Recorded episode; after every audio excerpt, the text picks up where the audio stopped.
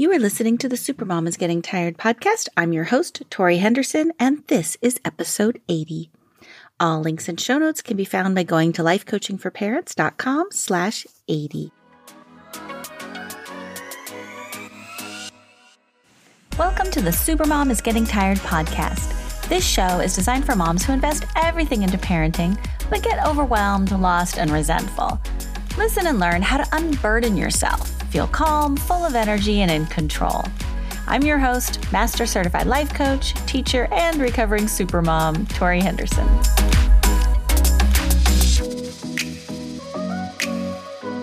Hello, supermoms. How is everything? We're here in the end of August. Lots of kids heading back to school or heading back to laptops or doing school on phones. Uh, it's a strange start to the school year. Some people are able to go back in person if they live in certain districts. I'm realizing it's like depends on how many cases you have, and some states or districts you get to choose. You get to you can, can send your kids to in person school, or you can do at home online learning. So crazy! Such an interesting time. So I have I'm say coming off of the greatest summer of my life. Like it has truly been when I look back at my entire life the best summer I've ever had. Which is so strange and surprising. If you had told me in April that that was going to be the case, I would not have believed you. And I was trying to think of why. Why was it so great? And I realized, I mean, the majority of it's because I have spent so much time in nature. It just feels like I've been on vacation for two months. And you might notice I'm using past tense. And it's not actually because my high schooler is back to school. This is her first week back. She's very independent. She takes care of herself. And it really has not affected me at all. What has changed is this fire season has begun. So now here I am up in my lake house, which has been this little slice of heaven removed from uh, just the population density where I normally live in the city. And so I can walk around without masks and worrying about COVID or anything like that. But now we had this incredible lightning storm, which is apparently like what you would get in the South, Midwest. Like it was awesome. those of you who live with lightning storms, like, okay, maybe I just appreciate it because we don't really get those. So it was very unusual for us here in California to have this awesome lightning storm, but it sparked over 500 fires in the state. And now our state is on fire and there's smoke everywhere. And so my outdoor living lifestyle is coming to an end because there is a lake. I'm still looking at it, but it does not look as appealing. I don't want to go outside and breathe that air. So, best summer of my life has come to an abrupt stop. And I remember back in the spring when uh, we were just getting used to this quarantine shelter in place and how every time I cried, it was a cloudy or rainy day, or like it was a day I couldn't go outside. So it'll be interesting. And it actually kind of lends itself to today's topic.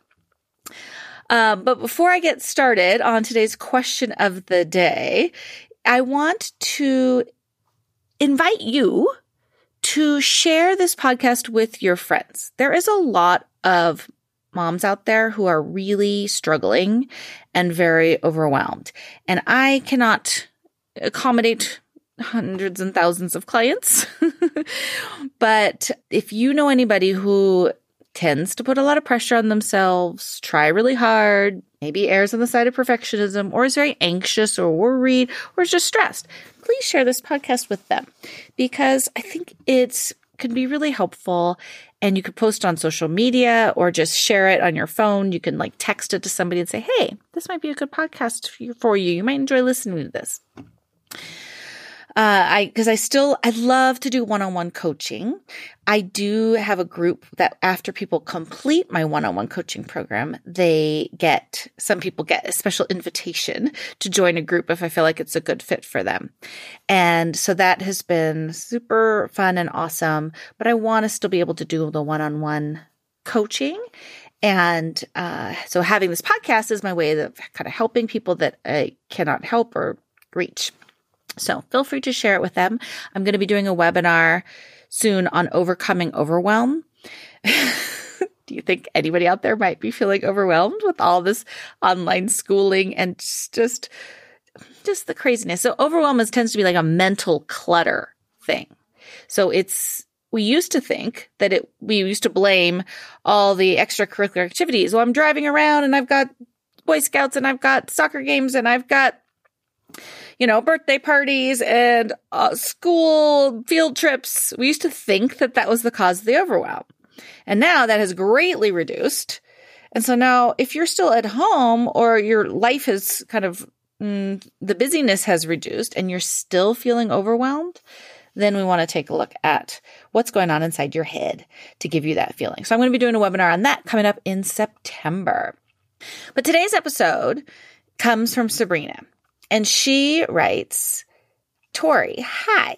I am struggling with how I should model resilience for my kids when I'm not feeling very resilient. I have three teens that are all doing online school starting tomorrow. I wish I could feel and model being more upbeat, but I just want to cry. Any advice? Well, absolutely. I always think it's funny when people think life coaching is giving advice. And it's like, that is the opposite of what life coaching is. Life coaching helps you find your own answers.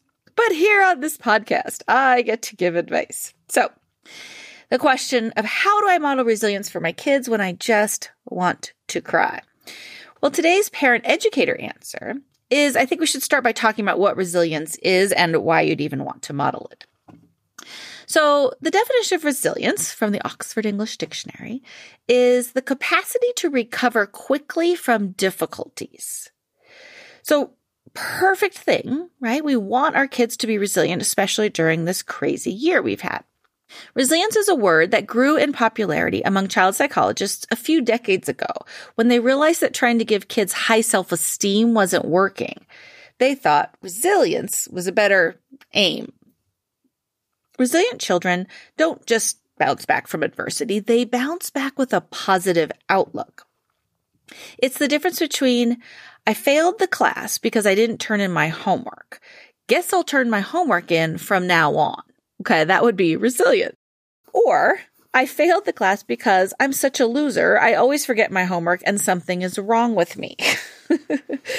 in the second example, this self talk, right? This negative self talk, it will result in one of two things. If a kid picks up this idea, like, well, I failed a class, I'm a loser, I always forget my homework, something is wrong with me, or some version of that, if they think that, they will either continue to prove that that's true, forgetting homework, failing more classes, and get to be right, or they're going to use this fear and pressure I'm such a loser. I always forget my homework. Something is wrong with me to motivate them to never miss another homework assignment again and to, you know, bully themselves into turning their homework on on time. So neither of these examples is modeling resilience.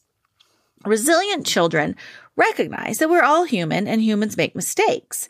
When we're resilient, we forgive ourselves for our mistakes and we learn from them. Resilient children can accept the things they cannot control. When we let go of the things we cannot control and focus on what we do have control over, oh my goodness, does life become easier. The reason some kids don't bounce back from hardship is that they pick up a negative belief and carry it forward. Something like, bad things always happen to me. Nobody cares about me.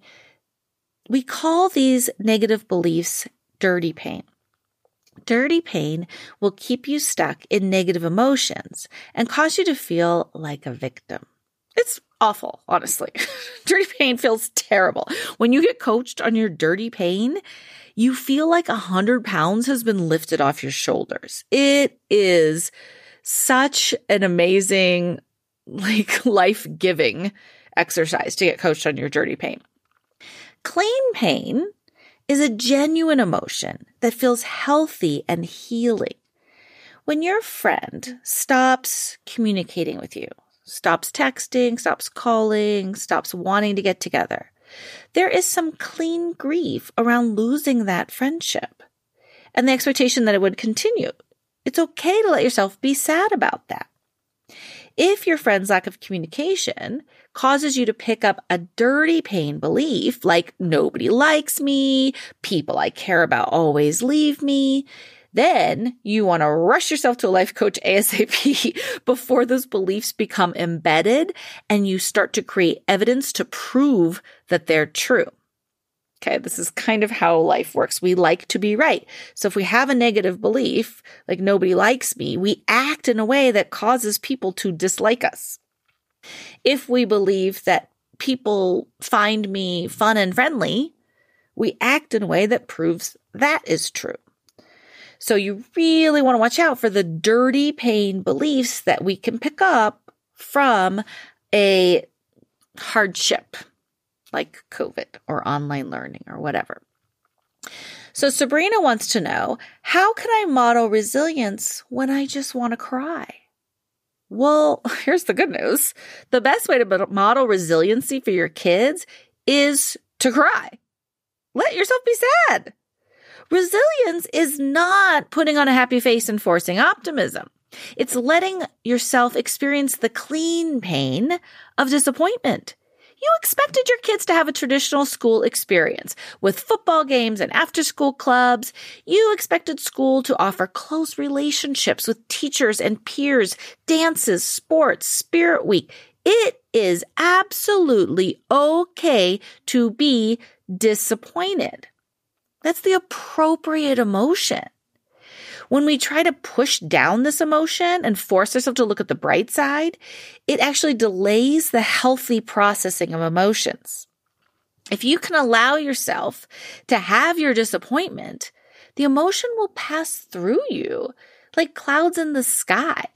It's just gonna leave. Let yourself be sad. We tend to think there are good and bad emotions. We think happiness and excitement are good, sad and disappointment are bad, but this is not true. All emotions are good. When your dog dies, you want to be sad. The sadness feels like healthy, appropriate grief. This clean pain helps heal us. So let's take this example. Your kid knew that the lacrosse team was set up for a winning season. Of course, he's going to be disappointed when it gets canceled. Of course, you're going to miss your teammates. You'll miss the competition, the traveling tournaments, everything. Feeling disappointed is the perfect emotion. If somebody tries to talk you out of disappointment and tells you to look at the bright side, it's going to feel icky because you need to grieve the loss of what you were looking forward to, the loss of your expectation. We need to cry and grieve and let go of our expectations before we feel ready to think positively. You don't want to think happy thoughts until after you've processed the negative emotion. So my best advice to Sabrina on how to model resilience for her kids is to write a list of all the reasons why she's sad and let herself be sad for each one. If a plane crashes, you wouldn't have one funeral for all the passengers on board. It would feel impersonal and it would lack closure. We need to grieve for each individual person, honor their life, show love for each family in order to experience that healthy, appropriate grief that helps us move forward. Okay. I think the same is true for this pandemic and all its repercussions. So, my suggestion for Sabrina and anybody else that is feeling sad and doesn't want to, or feels like they're resisting emotions, they're trying to be happy, they're trying to look at the bright side, they're trying to model resiliency, please do this exercise. Write a list of all the reasons why you're sad, the specific things that you are grieving the loss of. So I had quite a list.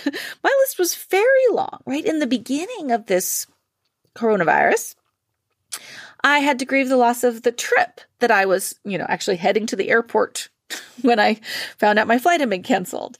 I had to grieve the loss of my canceled trip to Europe this summer. I grieved the loss of my daughter's volleyball season. She finally, she's got to be like 5'11 now. I wanted to see her use that height.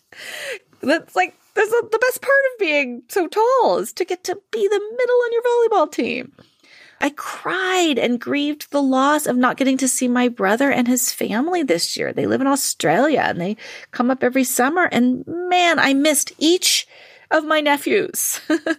and so write down like each person that you wanted to see and didn't get to see. I'm grieving the loss of my big birthday celebration I was going to have. My sorority sister was going to come out and I was going to get to spend time with her and I haven't seen her for decades. Well, maybe not decades, but I haven't got to travel with her for decades. So each little grief can make you sad and you want to name it just like you would name a passenger on the airplane and you say, this is why I'm sad. Just like we want to name George Floyd and we want to say his name out loud and say, I honor his loss that we, we got to say, like, I'm letting myself cry over the fact that my good friend was super sick with COVID and I couldn't be there. I couldn't help her. I, her family did a sucky job of taking care of my friend. And I wished that I could have gone over to her house and cooked her food and brought her tea and all those things. So be sad for each individual loss. Respect them. Tell your kids about your sadness. Ask them about theirs. You might be surprised how different your sadness is from your kids. And you might notice you have a lot more sadness than your children do, a lot more grief. And we're going to talk about why that is. So once you're done grieving, readjust your expectations to fit the new reality. I think everybody deserves a life coach to help them through this crazy time. Like this is the perfect time to have a life coach because you're constantly having to shed old beliefs, dirty pain, all the thoughts that aren't are no longer serving you. You want to get rid of them as quickly as possible. If you or your kids are stuck in some dirty pain, hire a life coach. Life coaching helps people let go of things that aren't working for them so you can smoothly and easily navigate change. Want to model resilience for your kids? Step one, grieve, cry, and be sad about each specific loss of expectation. So as soon as school starts, you're going to have some all, some all new grief, right? Grief that online learning is happening, grief about no fall sports, grief over no spirit week, whatever. Just socializing. Step one, grief. Step two, Accept things you cannot control and readjust your expectations to the current reality. Step three, take the stigma out of hiring help. When you hire a life coach, not because your life is terrible, but because you value living joyfully and you deserve to feel better, your kids will learn that they deserve to be happy too and that there are people trained to help create that. Today's life coaching answer, what gets in our way from taking these three steps or kind of letting go and doing this clean grief moving forward. One of the things that gets in the way is future focus versus past focus. So the younger we are, the better we tend to be at letting go and moving on. Sure, there were a lot of high school seniors who were disappointed at how their school year ended up, but oh my gosh, what is was it a lot harder on the parents? Moms especially took the absence of graduations and proms really, really hard, where most teens bounced back quickly from this disappointment. Why is that? Why does youth make us more resilient? Well, the younger we are, the more in touch with our emotions we are. We can't help but let ourselves feel sad when we are sad. We cry more easily. We throw fits when we're younger the older we get, the better we become at stuffing these emotions down. We avoid them. We scroll on our phones. We argue. We drink wine. We have all these ways of buffering our emotions and just trying not to feel sad. So parents can take a lesson from young children on how to allow emotions to move through you. when you let your body move with the emotion, cry, yell, stomp, vent, it's over. It's done with. Watch your kids who express sadness and disappointment. Watch them how they cry, they yell, they stomp, they hit things, whatever. And then watch them afterwards. Notice how they release it. It's not dirty pain. They don't hold on to it and carry it forward. It's just a clean release of pain. And then they're ready to move on to the next thing. The other reason that young children are better at handling disappointment than parents is that children and teens tend to be more future focused. We are always asking kids questions like, are you excited to move on to middle school? Or we talk about what's life going to be like for you after high school when you go off to college. It's going to be so great. It's going to be fun. It's going to be like this. We ask them questions like, what do you want to be when you grow up? Or how does it feel to be one year older? You're double digits now. Woohoo, you're a teen. Like we ask them these questions that get their brains focused on the future we are constantly, I mean, teachers do this, right? Like, well, when you get to fourth grade, you're going to need to know how to write. So let's learn now. we teach and train our children's brains to look forward. We don't talk to kids much about like, remember how great second grade was? Don't you miss your best friend from preschool? This future focus helps kids move on from the past and look forward to what's coming up next. As we get older, we tend to be more past focused. We remember their cuteness on the first day of kindergarten. We get sentimental about those like school photos and lunch boxes and field trips. We think about our old high school days and how all the good times and the fun we had and how, you know, our glory days of playing sports. We miss seeing like their friends. Like when they're like, like as a parent, I really miss my children's friends from elementary school.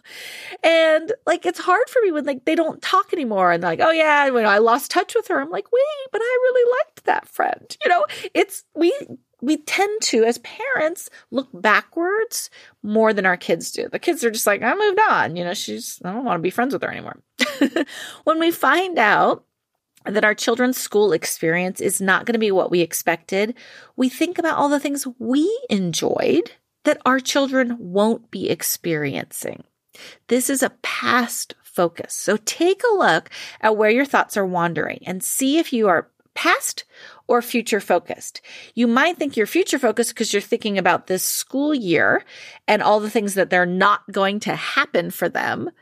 But I would say, like, look back and say, well, why does that bother you? Like, why is that sad? Because you're thinking about your high school days, or you're thinking about what you thought was going to happen and those old expectations that we now need to let go of. I used to wonder why some moms cried at their kids' like milestones, like kindergarten graduations and eighth grade graduations, or, you know, moving on ceremonies, whatever. I'm like, why do some moms cry at all of these little events and others don't? Was like it was the same moms at every event. You could always count on who was going to cry and who wasn't. So I started asking them because, of course, I'm nosy. I said, "What are you thinking about that makes you cry? Like, what's going on inside your head?" And sure enough, the sad moms were thinking about the past, thinking about how it's never going to be the same and their kids are moving on and they're not going to be hugging them anymore and they're not going to get to be involved in their school parties anymore. And future thinking moms were focused on the next adventure awaiting their kiddo. So the quicker you let go of what you thought this year was going to be like, those old beliefs and expectations, the more you can adapt to the reality as it's presenting itself today. Not good, not bad, just different. This pandemic is bringing up a lot of dirty pain for people. So, another way to encourage resilience in your kids is to help them connect with their spirit. Schools, sports, friends, they're going to come and go. But if kids have a connection with the part of them that is connected with the divine, this is what I'm calling your spirit, that they can find peace and joy no matter what. That peace and joy does not come from football games and lacrosse tournaments and even from, you know, in person connections with friends at school and teachers. Certainly it helps, but there is another source of joy if you can connect with your spirit. So you might hear people say, like, oh, everything happens for a reason. Well, people like to think that because it gives them a spiritual connection to something bigger than themselves. I personally do not abide by that philosophy. If it feels good to you, then go for it, but it doesn't feel good to me. When I see people suffering and I think everything happens for a reason, like that feels kind of mean and lacking in compassion. So I don't hold on to that belief. But you can see why people do. It gives them a connection to their spirit, to the divine, to some sort of bigger plan. The philosophy I hold on to during this pandemic is that we are witnessing a transformation of human consciousness. While structures fall apart around us, people are rising up. People are becoming more compassionate and more spiritually aware. This just feels good to me to think this thought. Our ego is different than our spirit. Our ego does not like all the changes and the lack of predictability and the lack of control, but our spirit can stay strong. Slowly, we are, it's kind of like we're all being forced onto this spiritual awakening, whether we like it or not. We're burning up the illusions that we were ever in control. We were always just leaves blowing in the wind. We just didn't know it. Now we're aware of how little control we actually have, which means our ego is letting go and our spirit is coming alive. So holding this optimistic view keeps me out of despair or fear while things crumble around me. Only the ego is afraid because it knows it's losing control. The spirit isn't attached to the ego. It's isn't attached to any particular outcome or agenda. The spirit lives in continual creative response to whatever presents itself. So maybe the best way to model resilience is to learn from our children who are better at this than we are. Feel our genuine feelings, Focus on the future, not the past. Accept reality as it is. Stay connected to spirit while dissolving the ego's sense of control. Today's Supermom Kryptonite, what drains your energy, is trying to look at the bright side when you aren't feeling it. So we often resist negative emotions because we think we can't handle them we think, uh uh-uh, I don't want to open that can of worms. Like if I start crying, who knows when I'll stop. so we avoid them. But pushing down emotions, it's not difficult. It's kind of like holding a beach ball underwater. You can do it, not hard, but over time, our arms get tired, we get distracted, and inevitably, this beach ball is going to come rocketing up back to the surface with full force, sometimes an explosion.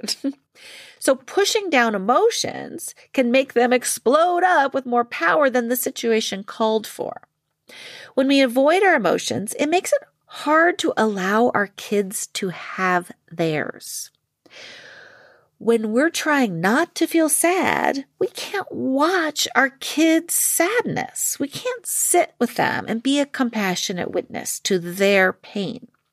We try to cheer them up or get them to think on the bright side so that we can feel better, so that we can continue to avoid our own sadness. When kids feel like their negative emotions are not okay, they will either, number one, go hide in their room and try not to think about it, avoid their emotions just like us, push down the beach ball underwater, suppress and avoid. Number two, share their feelings with someone else who gets it if mom can't handle a kid's sadness, they'll find a friend or somebody else to share their feelings with. Number three, complain louder. Sometimes, if parents don't validate a child's negative emotions, that child thinks, oh, well, clearly I need to be louder and more dramatic because my parents don't get it. So I have to exaggerate my negative emotions so that my parent will see this is really a problem. So these three ways are the ways that kids, you know, can sometimes react when they feel like their negative emotions aren't okay. So trying to force you or your kids to be cheerful when your spirit just needs to grieve is going to drain your energy and make life much harder. Better to allow yourself to feel sad, and then you can be a compassionate witness to your child's sadness. Today's Supermom Power Boost is solidarity, sister. solidarity is defined in the dictionary as unity or agreement of a feeling or action, especially among individuals with a common interest. So it's unity or agreement of a feeling. Solidarity makes us feel validated. I remember the first time I became aware of this. I was about 32 years old. I'm hanging out with a friend at a park while our kids played on the playground. And I happened to mention that my husband and I hadn't started saving money for retirement. I was feeling guilty and kind of scared because everything I'd heard or read said to start saving as early as possible. You know, my parents were like super responsible savers. So I was feeling like I was doing it wrong and kind of ashamed. So my friend, who I respected, she seemed to have her act together says they hadn't started saving e- either. And I felt this wave of relief wash over me. Suddenly, all the fear and the burden that I had felt for not saving for retirement was gone in an instant. Why? This was so bizarre to me. It didn't solve anything. Just because she hadn't saved her retirement, I felt better. I but it was so weird. It's like suddenly it's not like I was suddenly a responsible saver with money in the bank, right? Like it didn't just flood my bank accounts with cash. So why did it feel so much better to know I wouldn't be alone in my cardboard box under the bridge? It was so weird, but hey, it works. When we're suffering, we feel better knowing others are suffering too. The good news is there are always suffering people on the planet. Not sure that's good news. The bad news is they don't always post their suffering on Instagram. So social media can make us feel like we are alone in our fear and pain because it's filled with pictures of our friends feeling happy, having fun. When we feel sad and alone, but nobody else seems to, it can increase our feelings of inadequacy, of grief, of aloneness.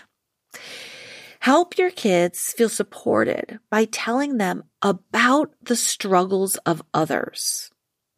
This could be people you know who are having a hard time. Like maybe you heard, oh, so and so just, you know, she was really looking forward to going off to college and then they canceled it and got sick and had to move home, right? So hearing about other people who are sad, disappointed, grieving, that can make us feel weirdly better. but you can also tell your kids stories about famous people who had a really hard time or you know it's like this, listening to stories of Michael Jordan and how he didn't make his high school basketball team and how he you know had to fight and struggle and have losses and built resiliency from that right like so stories of resilient people can help your children feel better. But you can also tell them about yourself. Like, what were some of the struggles that you had as a kid? Tell them about how you wanted to go out for the cheerleading squad, but you were too embarrassed. Or you wanted to try out for the school play, but you knew your friends would make fun of you, and so you didn't. Tell your kids those stories because I know it doesn't feel like we're perfect parents, but they tend to look up to us as though we never make mistakes. We never got a bad grade. Tell them about when you got a D in geometry and you had to go to summer school. Tell them about all of this. It will help them feel less alone and help them build resilience.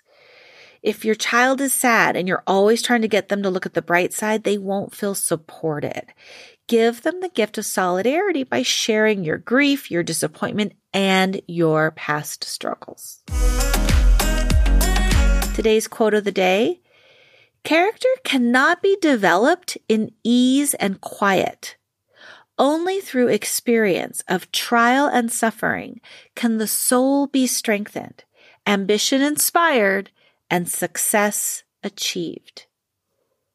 That is a quote from Helen Keller, somebody who knows about resilience. You guys have a wonderful day. I will love you and leave you. Take care. Want a free life coaching session? Go to lifecoachingforparents.com and schedule yours today. And thank you so much for listening. I would love it if you would subscribe and share these podcasts with your friends. If you have a question you'd like me to answer on the air, go to lifecoachingforparents.com slash record my question and you can send me a voicemail recording or write me an email and I'll answer it on the air. Thanks again. Have a great day.